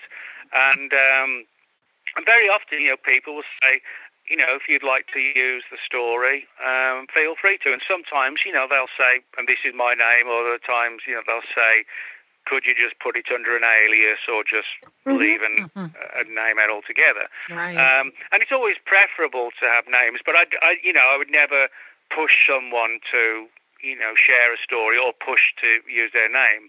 Right. Um, you know, because I think, you know, that's wrong to do that where they suddenly see their name pop up in a book, you know. Mhm. Um, and so I guess, I I guess really sometimes it, there's no sort of um, particular way of, of getting people. I don't think. For me, Mhm. they come to me rather than you know me at, sort of going out looking for people. But it usually is, as I said, through radio shows like yours. You know, people listen, and then people contact you.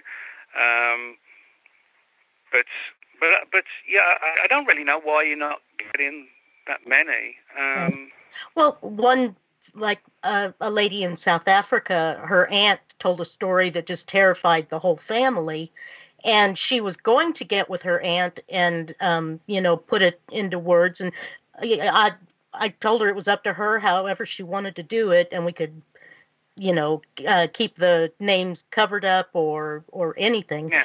But when she went to her aunt to t- and asked her to, you know, put it down, the aunt said, "No, I don't want to because that can bring the the attention of that entity back on her or the family or anything." So mm. there's also that aspect. I Yeah, there is. Um, Yeah, I mean, actually, I've come across a number of cases like that where people felt that just thinking about some of the more these the more supernatural creatures, you're thinking about them or telling people about them, they were worried that they the the entity would come back, you Mhm. know, and um, and make it even worse for them, like poltergeist activity and just you know things in the house, etc. That that kind of thing. Um, but I think more than anything else, you know, it's sort of word of mouth and publicity, the mm-hmm. net.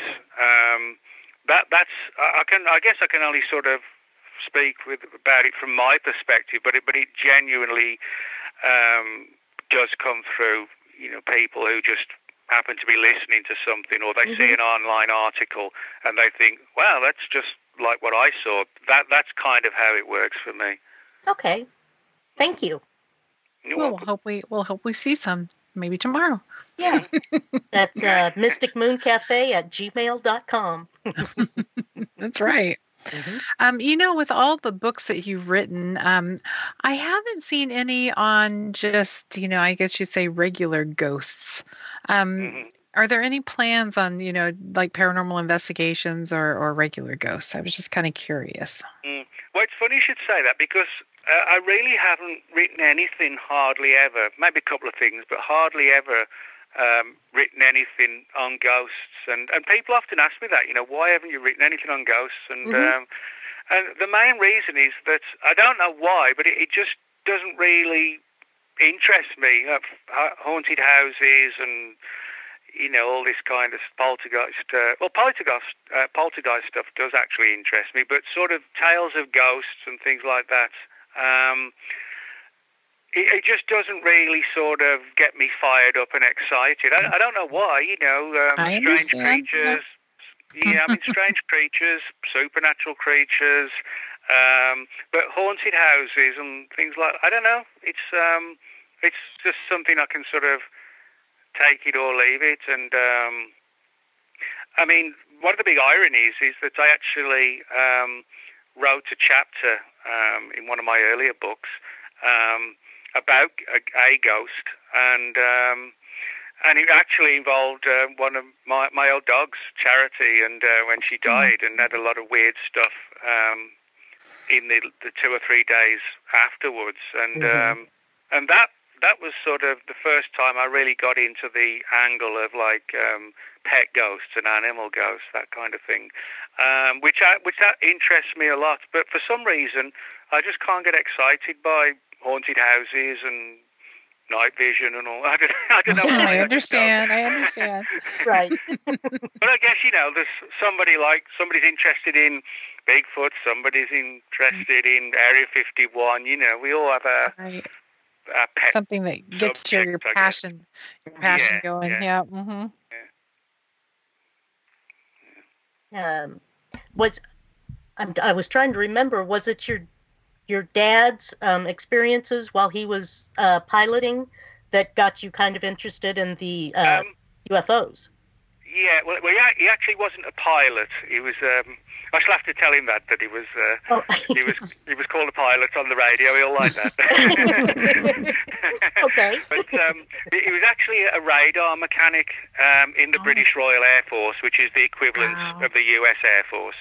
Okay. And um, he was like one of the guys. If if the radar equipment um, wasn't working properly, you know, if it was screwing up, they would get somebody like my dad in to to look at all the equipment and try and figure out what was going wrong with the radar.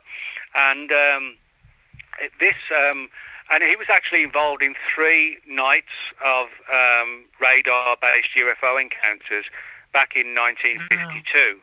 And um, and he's still around now. He's uh, he's pushing 90 now, but um, you know he's still he still runs around like a like a madman, and um, you know still remembers it all. And um, but yeah, he was involved in September 1952 um, during um, um, a NATO exercise in September 1952, where there were a number of UFO um, encounters, and it was basically um, like a, a, demonstration to the Russians. Hey, we've got all this technology, all these battleships and planes. You know, if you plan anything, this is what we've got to hit back with. So it was like a big NATO operation.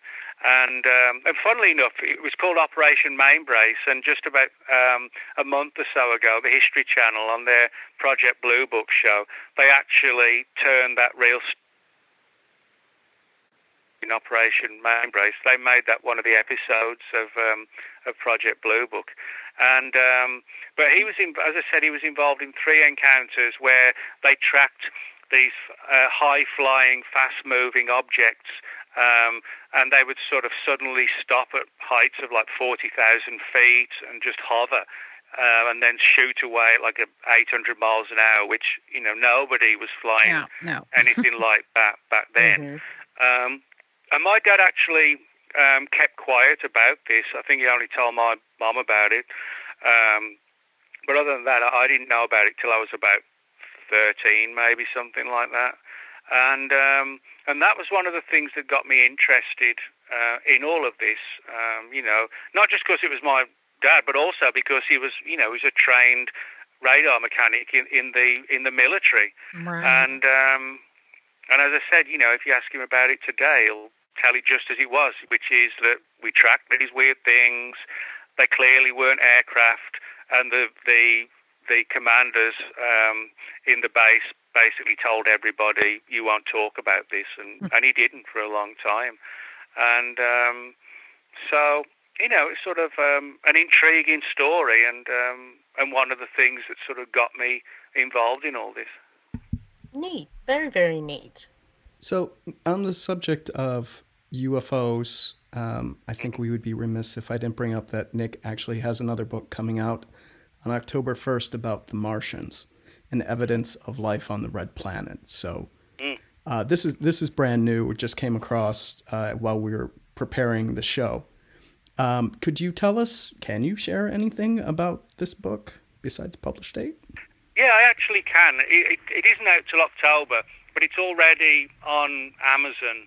Um, and it's just called The Martians, and then it has the um, the subtitle, um, which sort of basically describes what the book's about. And um, if you if you go to the Amazon page, you'll see there's like bullet points of all the different aspects of what's in the book, and it, it basically looks at Mars as as a I won't say a dead world, but um, you know not too far away from that, and it looks at the sort of the ancient structure type. Um, structures that have been seen on Mars. You know, uh, mm-hmm. everything from the face on Mars to what appears to be um, sort of ancient, um, semi-destroyed um, pyramid type. Uh, constructions and some of the um, the photographs that have even come back from NASA, which seem to show objects on Mars that don't seem to be just naturally formed, and um, and so it looks at the, the excuse me the theories and the ideas um, that Mars could once have been a thriving world like ours. You know, maybe something happened, um, nuclear war or some sort of ma- huge disaster that um, didn't necessarily wipe out, you know, um, everything on Mars, but possibly, you know, I, I think there's good evidence that there is life on Mars. There's some actually really intriguing photographs um, which seem to show um, like bushes and, and trees and things like that. If you if you Google banyan trees, B A N Y A N, banyan trees and Mars, um, you'll see these aerial photographs from NASA which look just like um, trees and bushes, uh, as if you're looking out of a window going in a plane going over Arizona or something. But NASA says oh, it's wow. you know it's it's nothing to do. It's just like um, a trick of the light.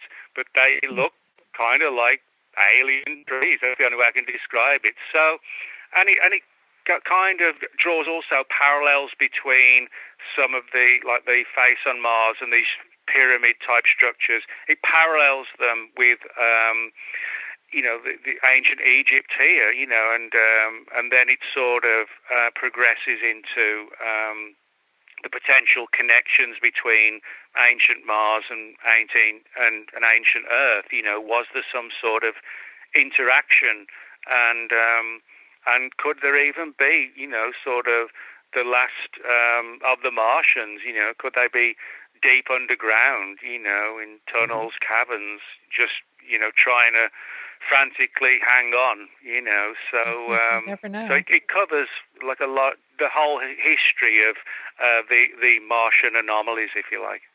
Neat. definitely have to check that one out. And uh, yeah, that'll be, um, as I said, uh, October, but 1st mm-hmm. of October. But it, you know, it might come out a little bit earlier than that. So. I've already got a pre-order. Yeah, that that one might be. Yeah, I think last time the last book I did with them, it did come, um, which is uh, Red Wheel. Um, they, um, I think that came out a little bit earlier, so um, so maybe this one will as well. nice. All right, now a question that we get a lot, mm-hmm. or you know, it kind of came up when we did our werewolf uh, show the other day. Um, Dogman, is it mm. a were type animal like a werewolf, or is it its own entity? What are your thoughts? Mm-hmm. Well, uh, I've written a lot about the the Dogman phenomenon, mm-hmm. and you know, I think a lot of people call it the Dogman because they do anything they can to not use the W word. The, the oh, W being okay. word being you know, the W oh. word being werewolf. Mm-hmm. You know, because I think you know when people think of werewolves, they think of like Hollywood movies. You know, mm-hmm. like American Werewolf in London and um, The Howling. You know, which are all good fun entertainment. But people think of werewolves. They think of somebody bursting out of the their clothes at a full moon mm-hmm. and turning into this monster that kills a bunch of kids in the woods. You know, like, like these. I hate when that happens. Yeah. yeah, you know, so these sort of, um, you know, sort of low budget um, werewolf movies or whatever. Mm-hmm. Um, but but I do believe there is a genuine dogman phenomenon. Now, when you look at the stories, you know, they they do look like what you would call a werewolf. However, if you look at the reports, there actually aren't hardly any reports. I think maybe two or three, and those are kind of questionable. There's hardly any reports where people have seen or claim to have seen a human turning into like a dogman or a dogman turning into a human. Mm-hmm. There's there's hardly anything like that. People just see them as these large wolf-like animals that have the ability to run and walk on back legs or on all four legs. Um, so I find that interesting, the idea of like a, a bipedal wolf, you know, that has the ability to run and walk on four limbs and two limbs. And I mean, there are some animals do that. I mean, for example, bears will do that. You know, mm-hmm. granted they won't do it for much time, but you know, for the most part, a bear walks on four limbs, but you know they will stand up and look around and kind of walk a little bit on their back legs. Um, so you know, I think I think it's a real phenomenon.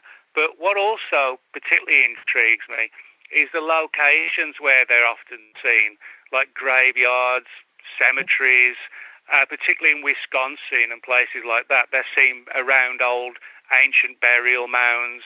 Mm-hmm. Um, there's a lot of reports in the UK as well uh, where I grew up in, and um, they're often seen around old stone circles, not around Stonehenge, I should, I should stress, which is the most famous of all the mm-hmm. ancient stone circles in the UK. But there's actually hundreds of smaller ones, and uh, the Dogman reports have been seen in those locations. So, wow. in other words, what I find interesting is the locations where these creatures are often seen they're often like sacred ancient sites. As mm-hmm. I said, whether it's like Stonehenge type places, um, or an Indian mound. Mm-hmm. Yeah, the the, uh, the mounds, and also places that are traditionally tied to the paranormal, like old bridges and crossroads, which often pop up in supernatural tales. Mm-hmm. So I think there's some sort. I think there's some kind of supernatural aspect to these. Um, to these creatures. They're, in some respects, they're not uh, too dissimilar to the so-called skinwalker creatures, you know, which um, again have sort of a wolfish appearance and can walk mm-hmm. on four limbs and two. So I think I don't think we're dealing with an unknown animal in the same way that you know the gorilla was once an unknown animal until we found mm-hmm. them, you know, and were able to confirm what they were. So mm-hmm. I don't think the skinwalker uh, excuse me, I don't believe that the dog man is just an unknown animal. I think there's like a paranormal aspect to whatever they are, and um, you know, uh, what it is. Um, I mean, uh, Linda Godfrey, a good friend of mine, she's written, mm-hmm. I think, six books about the uh, dog She's wonderful. Now. Yeah, we yeah, love her. yeah, and uh, yeah, Linda's really good stuff. You know, she's mm-hmm. a really good writer and researcher, and um, she, you know, has sort of followed all the different theories. You know, the connections to Native American lore and legend, um, and the, the supernatural aspect and also the idea of these things being sort of multi-dimensional things that can kind of flit in and out of our reality mm-hmm. um, from their realms. You know, I, I find for me that the Dogman is, you know, it's re- it's relatively new in terms of visibility, about sort of 20 years now thereabouts. Um, but you know, in in sort of uh, some of the uh, cultures, Native American cultures and things like that. I mean, they've known of them for centuries. It's just that the term mm-hmm. dogman really, you know, was what caught people's eye and why it's, you know, it's really kind of took off in the last uh, decade or so. Right, like the Beast of Bray Road and, and that type yeah. of thing. Mm-hmm. Yeah, exactly. Mm-hmm. Yeah. I'm still going to put it out there though. If anybody finds a litter of the of the little puppies, I will. I'm first in line for adoption.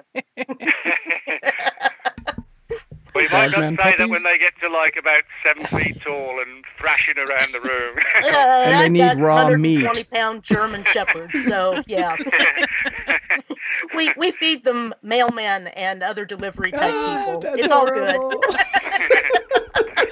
oh God.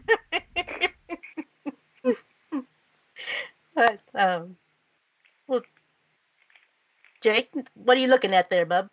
Well, you know, because we were talking about Dogman and everything, so of course I've got mm-hmm. all of mm-hmm. Nick's books, so I pulled out my copy of Shapeshifters, Morphing Monsters, mm-hmm. and Changing Cryptids.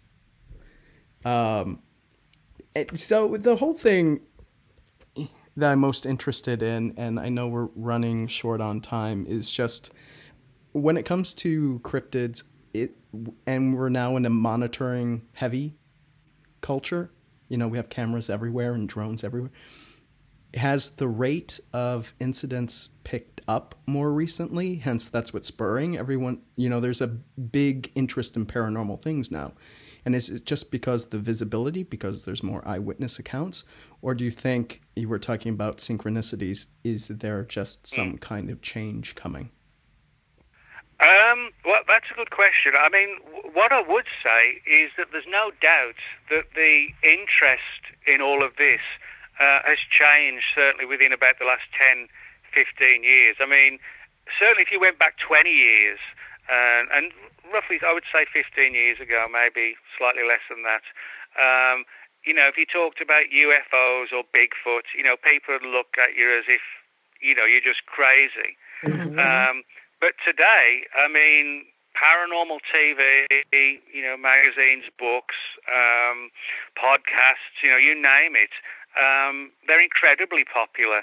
And but, but the important thing is it's not just popular; it's actually seen as as quite acceptable to say, you know, what do you on week do on weekends? Oh, you know, I go looking for Bigfoot, and people would say, oh, that's cool, that's interesting. Whereas before they'd say, okay, get away from me. You know? Yeah, exactly. What's wrong with you? It's like you know, it's like officer.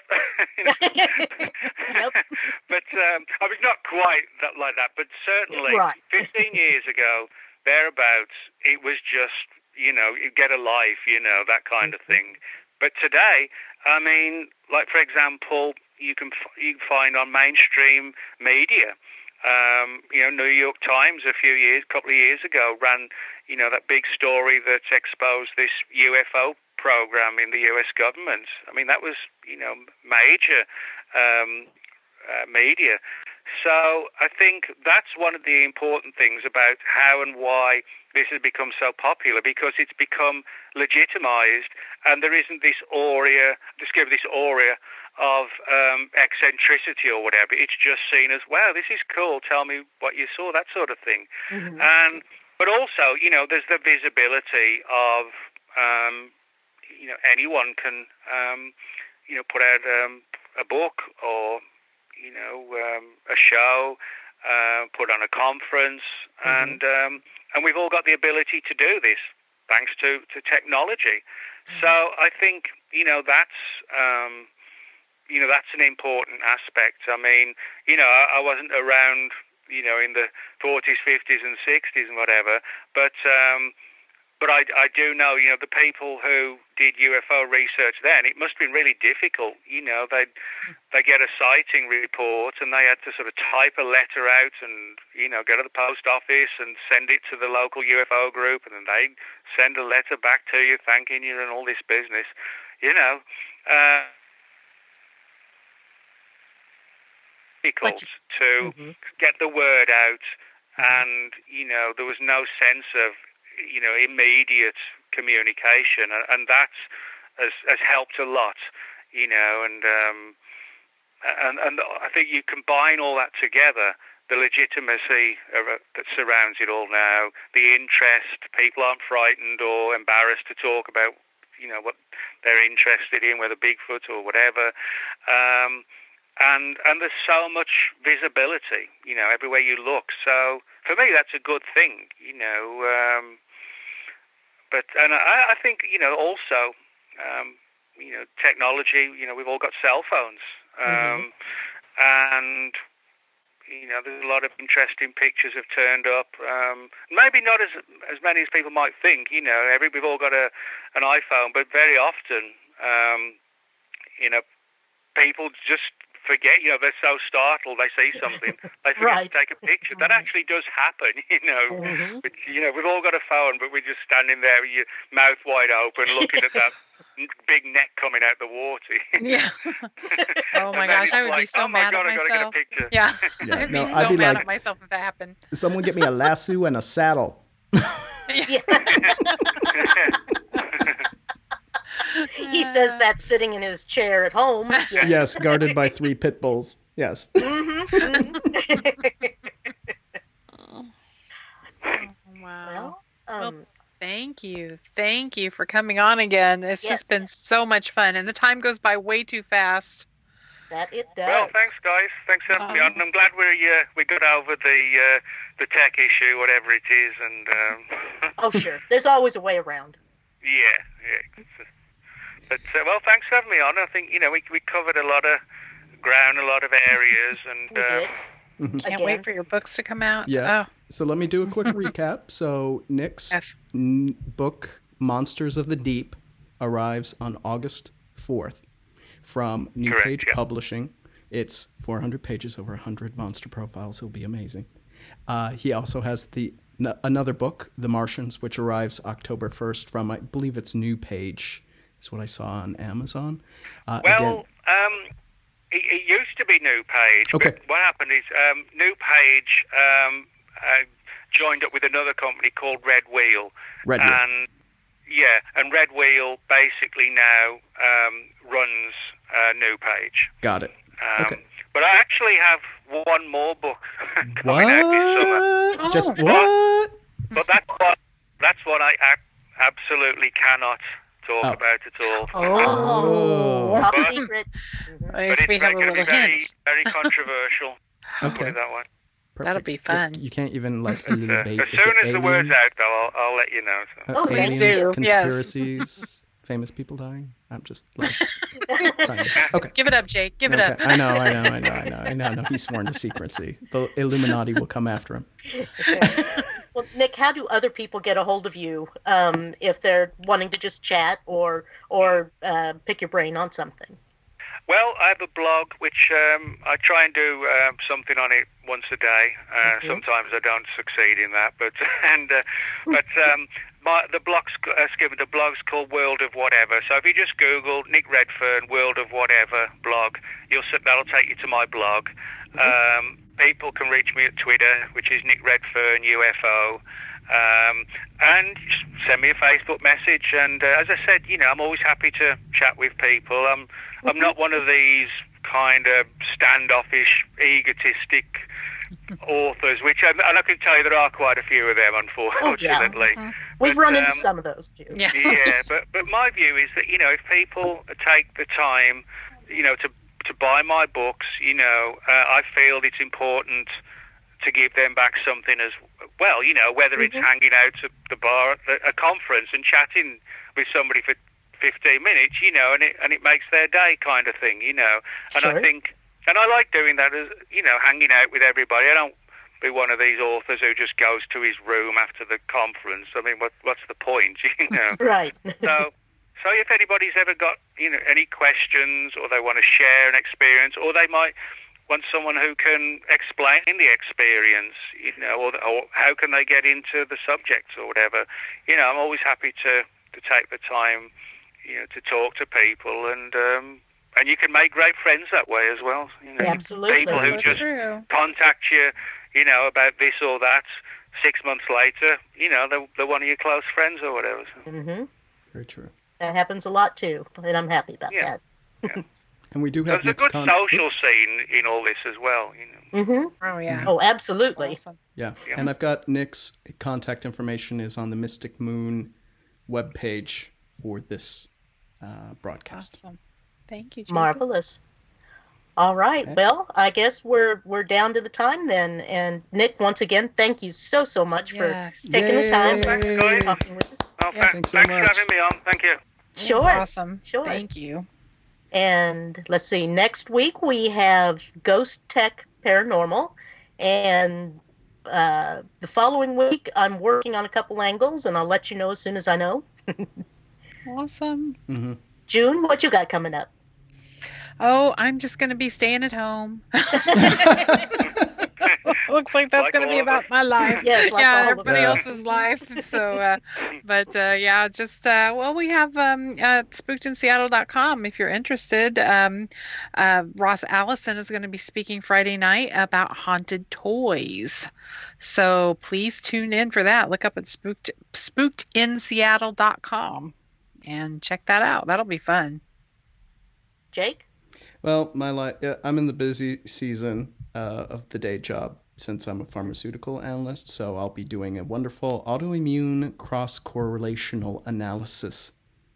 That's my life for yeah. There's a lot of math. four times I'm real glad I studied economics. Yeah. Yeah. Thank you. Well, you've also got your blogs, though. That I do. Yep. Yep. Yep. I haven't. Activities. Yeah. So sin- the day job's been keeping me from publishing, but I did recently publish some stuff on uh, the Kraken on my website, monstersontheweb.com. And then I put in my how to do an old school ghost hunt on my main blog, Ghostly Activities. I read that. It was really good. I'm glad you liked it. I put up the samples of what it actually sounds like to record, try to record That's EVPs awesome. on an RCA cassette recorder. My have times changed. Yes. oh, thank goodness that's no more. Yeah. all right, Jake. What do- what music do we have taking us out tonight? So, uh, on theme, the track Mm-hmm. is Monsters and the artist is Shinedown because you know how much we love aggressive rock. That's right. Yes. All right. so, with Thank that, you, everybody. Stay Have- home. Stay safe. Yes. Wash your hands. Mhm. yeah, Yes. wash your damn hands. Yeah. Yes, please. Off into your elbow. Okay. All right, folks. With that, have a All good right. night. Take care. Bye-bye. Bye. Bye.